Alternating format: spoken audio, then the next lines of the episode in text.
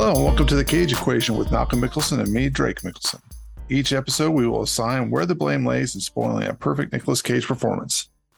To apply the Cage equation, we will start with Cage's perfect 100 and subtract the Metacritic score, which gives us the points nicked that we will split them between the director, writers, and Cage stars.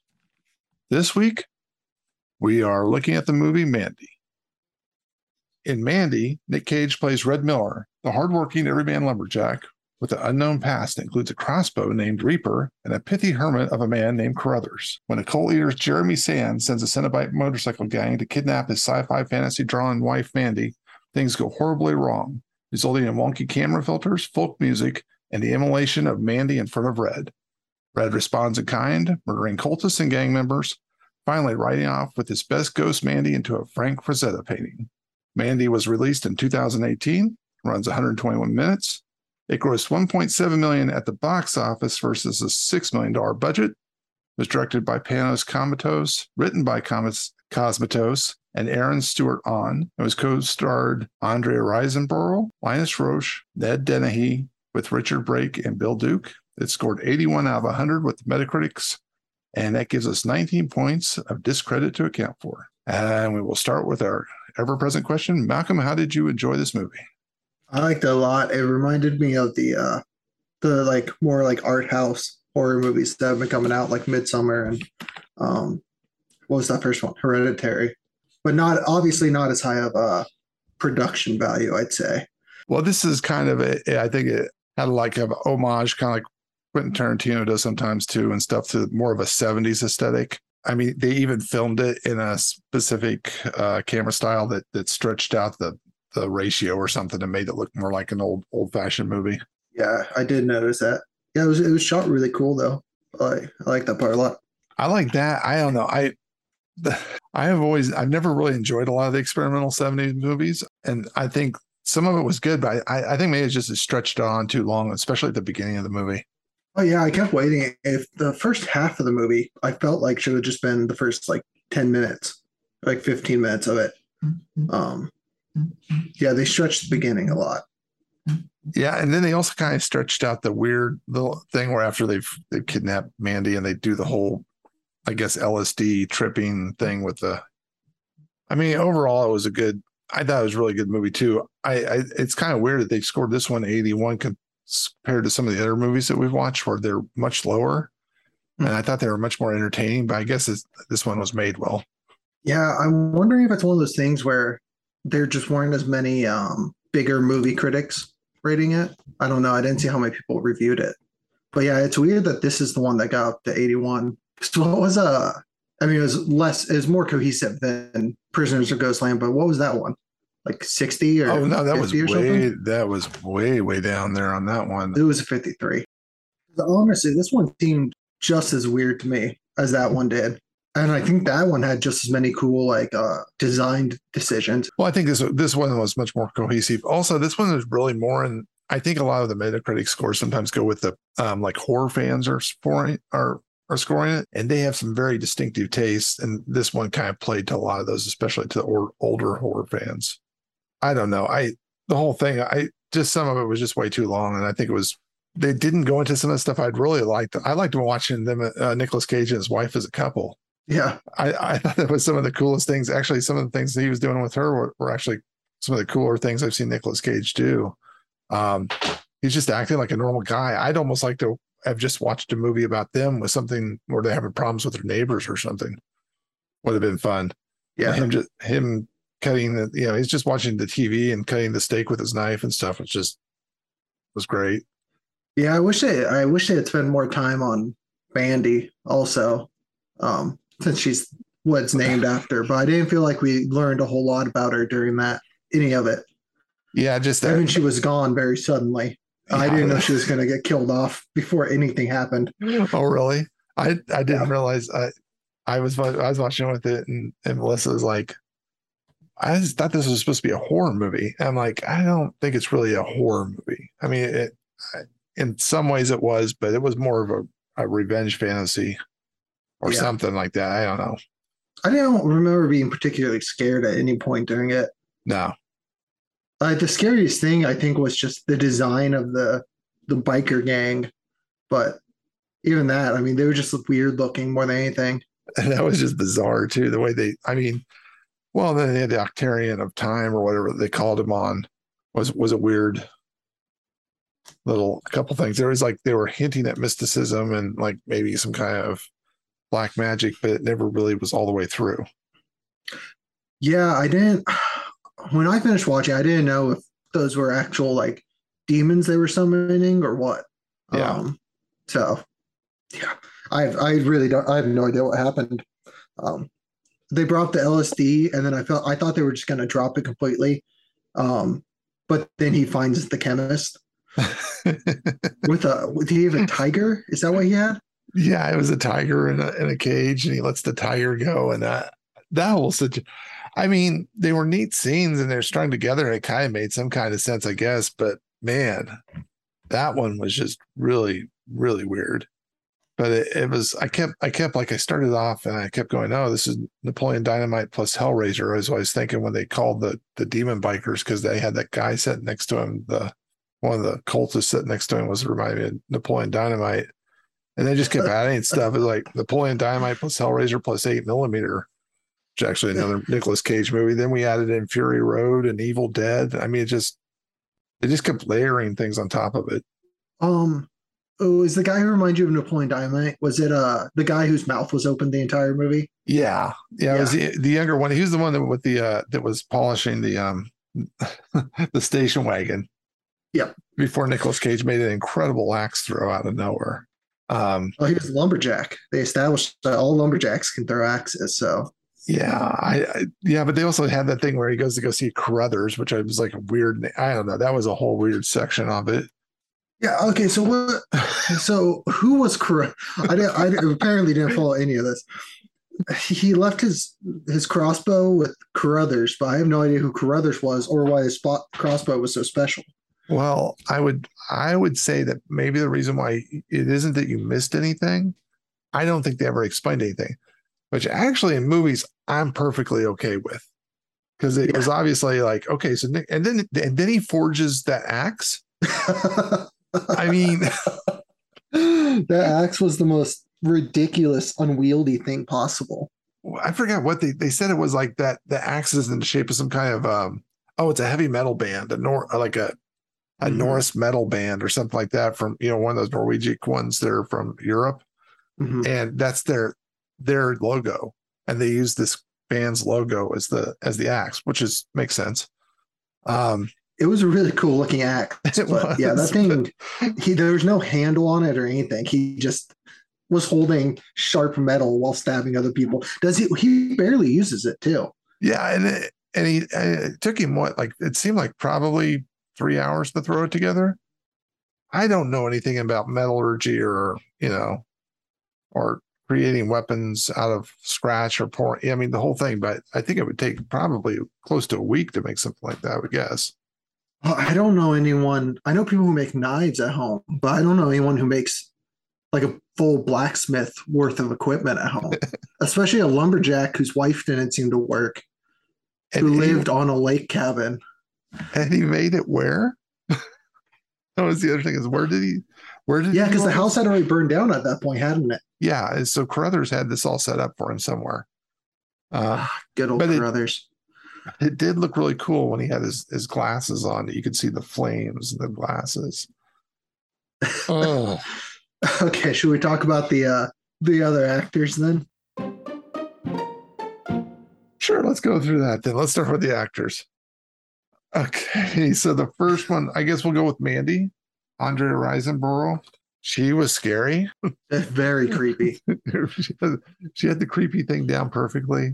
The contacts they had her wearing too. Whenever they did a filter, she was wearing like black contacts. It looked like. Oh, was yeah. I the filters and stuff. I don't know. Yeah, that was just the whole thing where I'm like trying to figure out what was going on with that.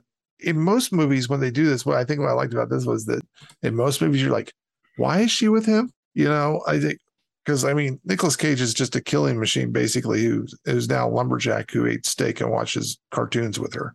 Mhm. So if she would have been like this really beautiful woman and everything else, it would have been like, she's working at a gas station and she's with this guy. Who's not Yeah. there very often, I'd imagine, with his lumberjacking. Yeah, and she's just a weird woman that's like, oh, this is oh, this makes sense. These two are together. Makes perfect sense.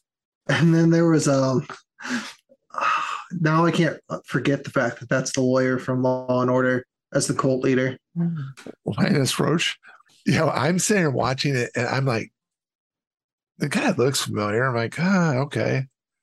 And of course, the scene where I completely recognized him was right in the middle when he's introducing himself to Mandy, which, if you haven't seen the movie, I would hope you would watch it before you listen to this. But the full frontal of Linus Roache in the in the crucifix position in front of the girl, and I and like and all of a sudden that was right about the time where I'm like, oh, oh, that's that's the guy that I've been watching on Law and Order for the last 20 years.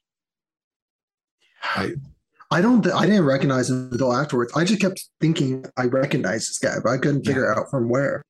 And then I can hear in my head then from then on it's just that tong tong over and over again. oh, I I don't know if I'll be able to watch uh several epi- there are several episodes of Law and Order now. I probably will never be able to see again. Um, yeah, he was good. I thought all the cult members were kind of good because they were all obviously losers. Also, he wasn't that great of a guy. Mm-hmm. Um, he, you're like, why would people follow this guy? And then you see the people that are following him, and you go, oh, okay. uh, that makes sense. Yeah, yeah. He's got drugs. That's why. Did you catch the part that that was actually his album that he was playing? Yes, I did, and that's a real album. It's been it was fully made. I think it's like 20 minutes long, the song oh. they were listening to. Oh. oh my gosh, that whole scene was everything I hated about the 70s. It was like folk music and and like bad camera angles and just hippies and I don't you know, and when I say hippies, I'm not, I just mean people that act drugged out people that acted like that. I'm like, what are you doing?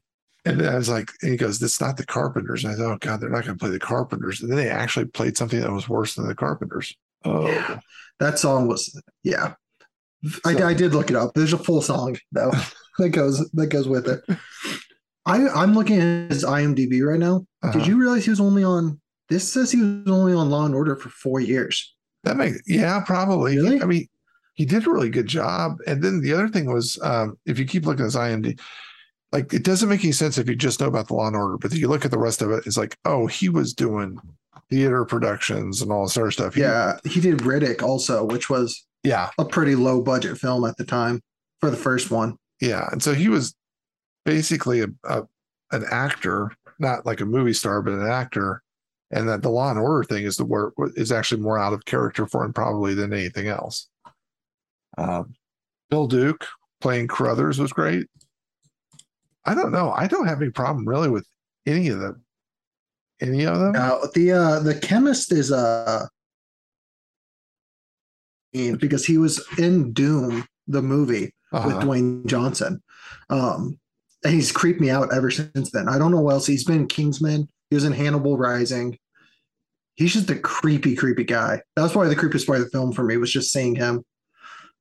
Yeah, that was, and it was also that was also weirdly shot. That was a really nice set where it was just all in black, and you just had the couple of, mm-hmm. and that's I think that's one of the places where I actually like that filter thing they were doing. The tiger was really cool. Um, I think the tiger was supposed to be something else. I'm trying to remember what I read. I, maybe a maybe a lizard of some sort originally. Oh, really? Because yeah, that was one of the only trivia things I found was that there was like an argument about what kind of um Oh, here it is. Revealed on Twitter that in early drafted script, the Bengal tiger was a giant lizard. And then when he arrived on set, they said, "Oh, by the way, it's a tiger now," and then put him in the scene with it. That makes sense. yeah. Oh, yeah. The only thing I could find at all was I was like trying to look at some kind of uh, trivia on this one. Was um, and this has nothing to do with the movie, but in 2011, a naked intruder ate a fudge fudgesicle at the foot of Nicolas Cage's bed after he broke into his house. So that's weird. Yeah. Oh, and then here's the uh the thing about the song that I was saying. So they made a full 17 minute track for the movie. And when they released it, it became a bestseller because of the movie. it was called uh My Journey, which details Sand's life and his views on the world and God.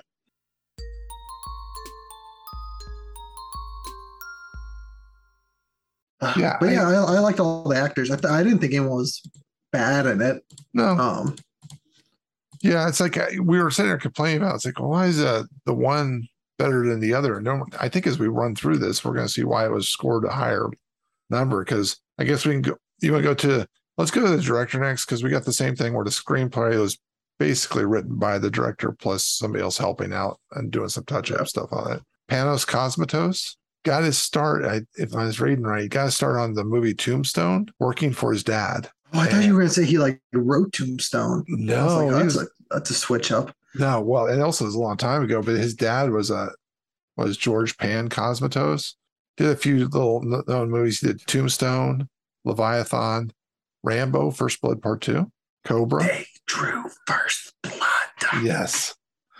And and then there was some other stuff there before that too. But he was a Sylvester Stallone guy for a couple of years there. On Tombstone, they actually brought him in because they fired the original director and they just brought him in because That worked out. yeah, because he, he got in there basically because um Stallone, I think, suggested him to Kurt Russell. 'Cause okay. they, they, they were just looking for somebody to come in and basically point the camera in the right place. Um, and let all these big actors do their thing. Yeah, because Kurt Russell was basically directing it too at that point. So I mean, they, but he's an Italian guy.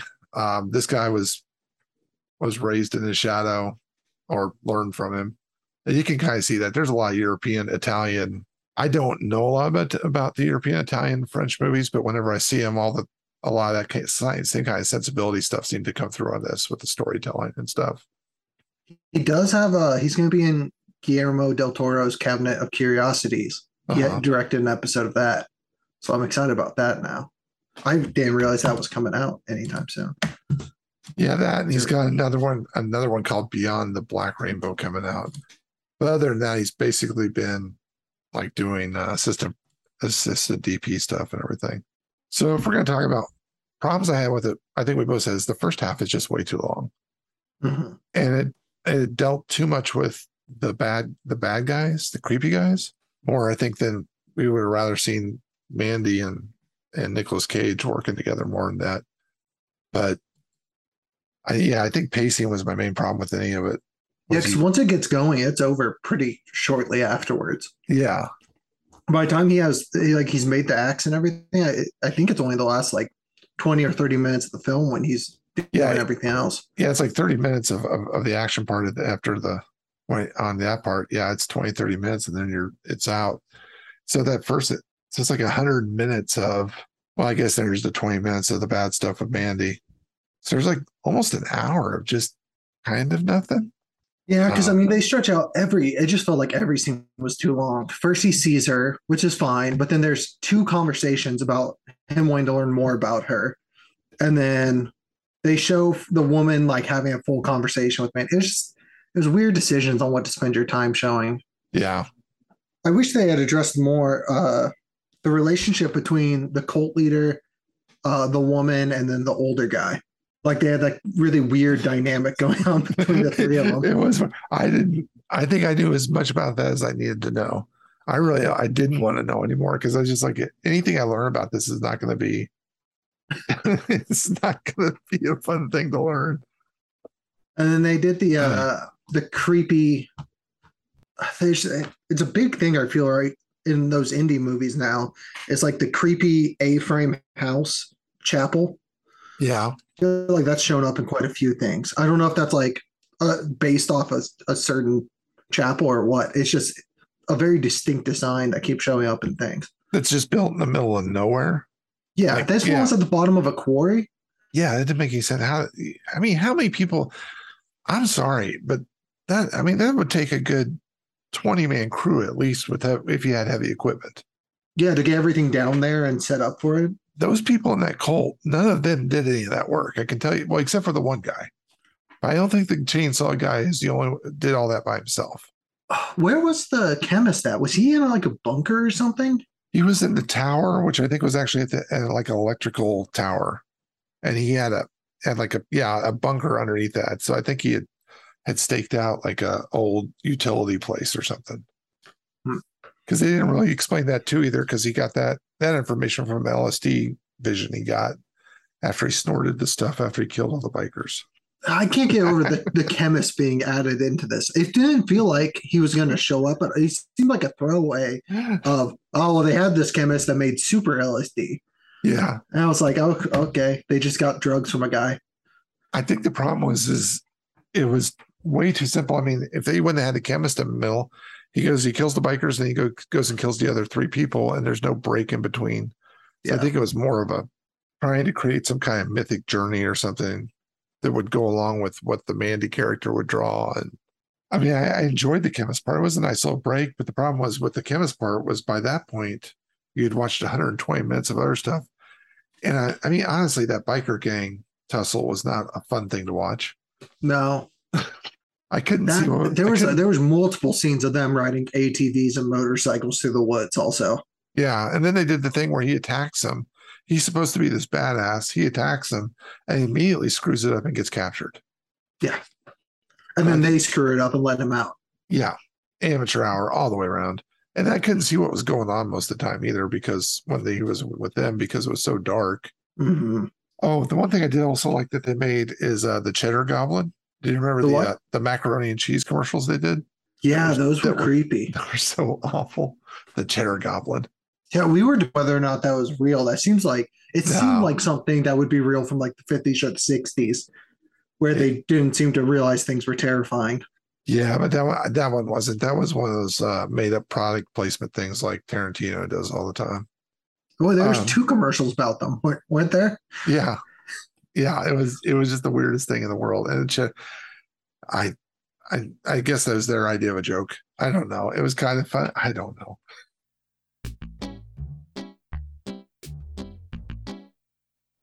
And then it comes down to basically um, the chainsaw fight, and then the fight. And after that, there wasn't really any actual fighting going on. It was just him bumping off the last Yeah. couple people. I think the chainsaw fight was actually what the, was what they were selling the movie with. Oh, like the trailers and stuff. Yeah, and that was kind of like the when they were putting the media push out there, there was going to be a chainsaw fight. And actually, I think the chainsaw fight. Some people said it was a little short, but I think it was about exactly as long as you'd want a chainsaw fight to be. Yeah, the longer I sat there watching it, the more I'm like, there's not a whole lot you can do with this, No, no, and they had the whole. especially when one chainsaw is six feet long. Yeah, but that was a huge strategic mistake. I just Yeah. there's there's no way you're going to win with that thing. Well, he's not counting on the other guy having a chainsaw. Well, no, and then yeah, and then he couldn't start the chainsaw, which was was was a good touch too. I think that was um another. That's why I was thinking Mad Max when I was looking at that. Besides uh the two things that reminded me of Mad Max is that this was him getting captured immediately, and which seems to always happen, and then the chainsaw thing where he he was in a Thunderdome. And he got a hold of the chainsaw and started chasing the guy with the chainsaw around. Finally got it started, and it lasted for about three seconds before the gas ran out. Definitely was the right guy to win with the chainsaw fight because the guy with the smaller one's going to win. But then he then he pulled out the Ghost Rider, so I thought that was good. Gotta have the Ghost Rider. Got the chains going, and that was probably Just real quick, have you read the name of the biker gangs? No, I have not. What are the names of the biker gangs? Uh, it's Scabs, Uh-huh. Fuck Pig, and Uh-huh. Dog the Dog. Well, I guess now we know what the uh, second screen screenwriter was in there for. what was coming up with names? I just Uh, the names are never said, so I don't know why they felt the need to include them somewhere. I, I always wonder where they find things like this. Like, is it in the script and they just never? Yeah, when they when they cast the parts, they always have names for. Usually, I mean, a lot of times it's for like uh, girl number one, boy number three, or something like that. Mhm. But a lot of times when they're shooting the scripts, or they have, they'll they'll just throw names out there, and the screenwriters a lot of times will have fun with stuff like that, especially if they know they'll never it'll never get heard. Yeah. All right. Uh, So we did we talked to, about the director. We talked about the actors. It's just well, the writer's the same, isn't it? Yeah, and I I thought the writing was once again I think it was just pacing. Um, Mhm. I don't think dialogue was really something that was important in this one. I, I'd be interested to know how much of the dialogue was actually, you know, written down and how much of it was just what somebody said. How many? Abby was saying that she thought there was only maybe a hundred words in the whole movie. Yeah, that sounds about right. because at at the I mean, there's a few here at the at the end, but yeah, the last um there's probably about ten lines in the last half hour of the movie. Yeah. At the beginning, neither one of them talks particularly either. Oh, and I don't want to repeat any lines that happened after that. I mean, the whole uh, it was such a I and at the end of it, what was the thing he said? He told the guy that, you know, the difference between a a crazy person and a a psychotic and whatever was, you know, I that whole the whole ending was pretty anticlimactic actually. Yep. Well, it was hard because I mean, it had to end with him killing the leader, but no one in the cult was like a fighter. And I think that's the whole reason they put that gang, biker gang in there, or it would have just been Nicolas Cage subsequently murdering six, five or six people in a row. I mean, somewhat justifiably, but still. Yeah, he, I thought the one, the best, one of the best directorial parts, and actually everything else was just at the end where he's riding off into the that weird uh Saturn moons and everything else going on while he's driving his station wagon off into nowhere. And he still entered into some of the stuff with uh, Mandy being like a, a, a happy ghost memory, and then also not like a demon. Go- I don't know what was going on there either. I don't even remember any of that. Yeah, that was just the end of it. Like the last, Okay. like the last two or three minutes as I he's may have driving been away. talking to Abby about about everything else that just happened. Well, they they did like a little pullback where they they showed he was they were driving off into one of those uh like a, a fantasy world with like this you know the Saturn in the sky and Mhm. that, that kind of stuff. I think more about the stuff that like kind of stuff she used to draw. So, do we have anything else we wanted to talk about with the movie? I don't think I- so. I don't. I liked it all right. I, I've liked several other movies we've watched better though. Yeah, I didn't. I think it's 81 because it's a well made movie, but I, I'm not going to watch this thing ever again. This is another one of those where it's like, eh, and I, I'd go back and watch so many of the other ones before I'd watch this one. Ugh. I've already been forced to watch Wicker Man multiple times. I don't dare watch this one too. I forgot to tell you, we're to have to watch it one more time. What? Oh, Wicker Man? Yeah. Yeah, there's no chance. no chance. All We'll have right, so it. how are we gonna? There's 19 points of blame. 19 points of blame. Um, let's go. Since it's the same guy, we'll go with, sc- I think screenplay is the majority of it. Mm-hmm. Like 10 points to the screenplay just because it drags so much at the beginning. Yeah, And then uh, Ah. screenplay and director together, I think, are 15 points for me. Okay, let's just do that. 15 points director and screenplay, and then that'll leave us with four points for various missteps. I think like the the older lady and the she was a little weird to me. Yeah, Um, I did. They, I felt like the way the Colts dynamics were probably one of the better depictions of what the inner workings of Colt would actually be like. Which is so sad. Yeah, it is. But It- it- I mean, yeah. just the way he interacted differently with different people. It's like um, it's like in uh, it's always sunny in Philadelphia. There's a there's an episode where they're playing laser tag, and Dennis keeps uh yelling at Mac and telling him he's a failure, and then he'll tell Dee that she's doing great and she's so deserving of his love, because that's the the best way to motivate each of them. And that's that's what it felt like, especially that scene where he was talking about going to get Mandy and he was screaming at the woman, and then the guy was his best friend or something. yeah, I God, that was. I think it's one of those movies where sometimes it's a, it it does it right enough that's almost I don't want to see that. Yeah. Okay. All right. So we got 15 points to Mr. Cosmatos and four points to various people in.